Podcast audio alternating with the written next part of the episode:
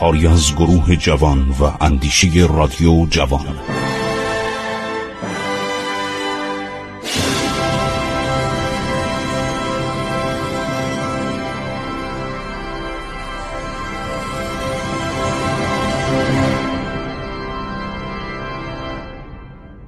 بسم الله الرحمن الرحیم. با سلام و عرض ارادت به حضور شما شنوندگان عزیز ادامه می دهیم برنامه عبور از تاریخ رو بخش ابتدایی ساسانیان.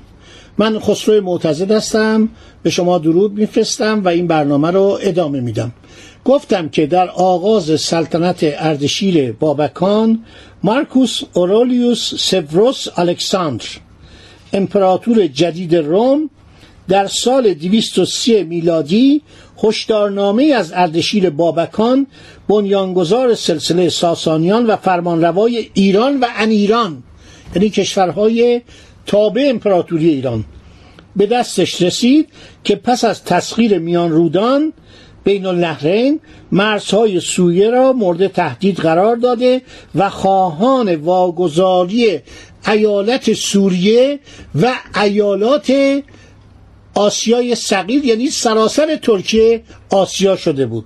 در واقع اردشیر قصد داشت مرزهای ایران را به دوران هخامنشیان برساند. اردشیر در نامه خود به امپراتور روم رویدادهای گذشته را به تفصیل یادآوری می کند ببینید چه دیپلماسی جالبی داشته. اول نامه میفرسته هشدار میده و بعد میگه من حرف حسابم چیه؟ می‌گوید من می‌خواهم ممالک و ایالاتی را که در اصل داریوش یکم هخامنشی به ایران بزرگ تعلق داشته است به مام میهن بازگردانم.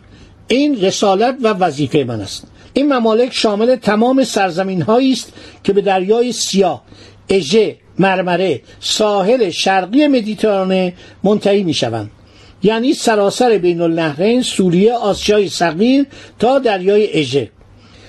اردشیر خود را از قوم پارسیان و بازماندی دودمان هخامنشی معرفی می کند رسیدن ایران به پهناوری دوران پارسیان نیاکان و پدران خود را امری طبیعی می داند گفتمان دیپلماسی پیش از آغاز جنگ میان اردشیر و الکسان سفرس بسیار جالب است.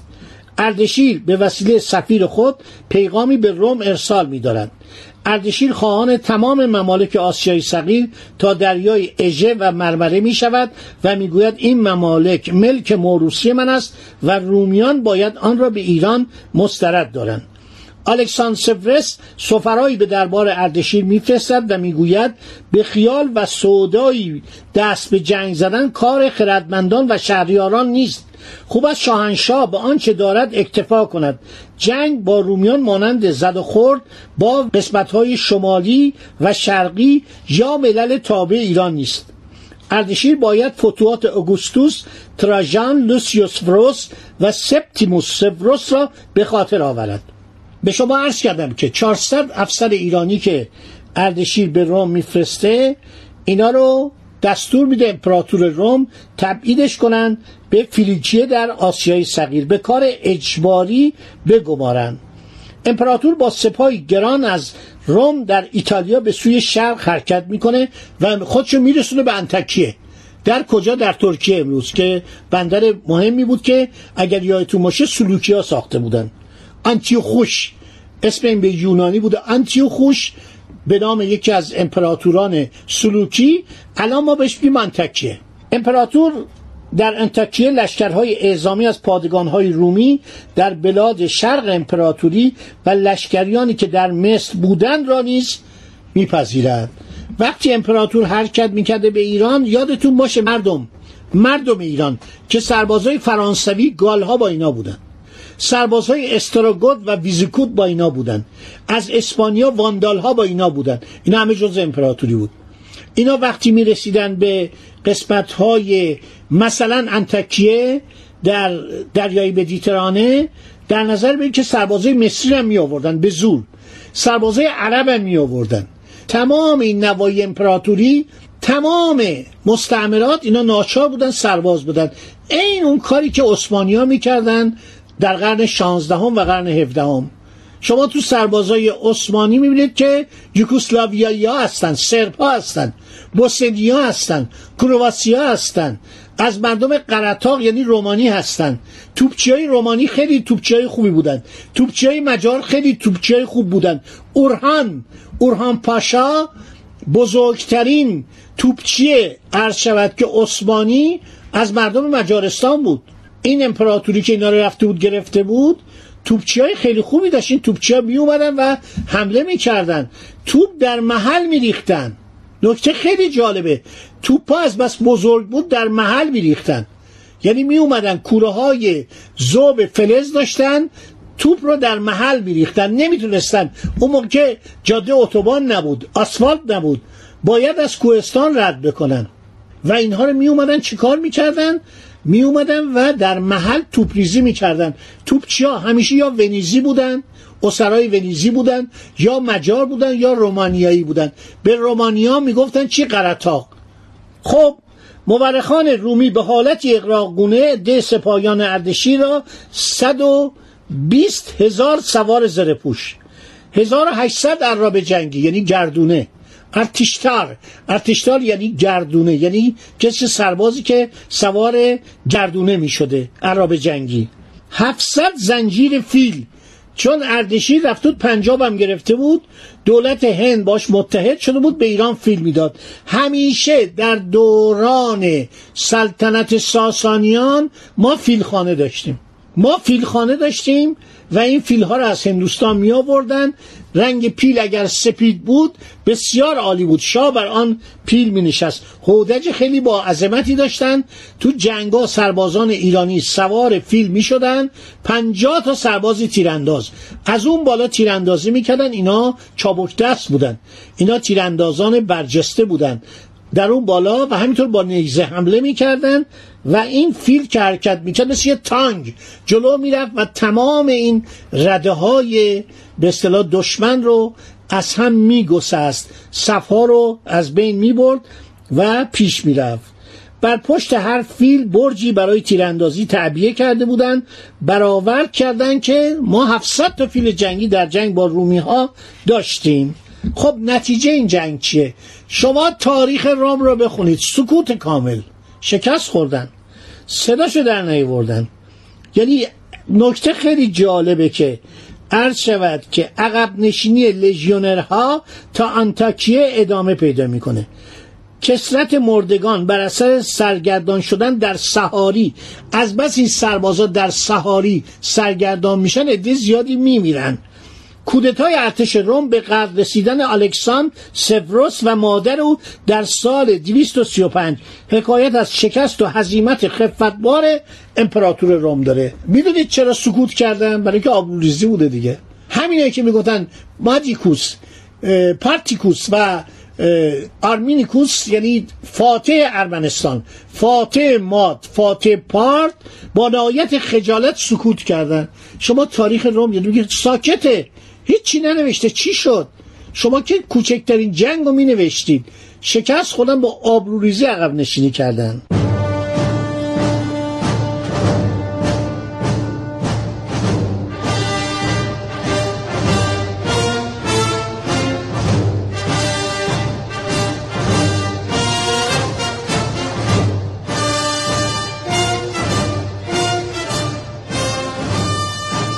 دکترین جدید ساسانیان. این دکترین خیلی جدیده.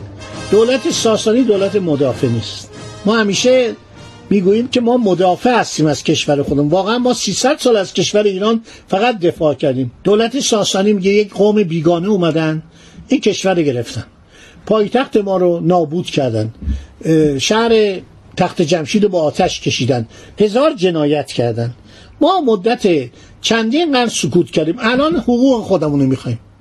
ما الان حقوق خودمون رو می‌خوایم.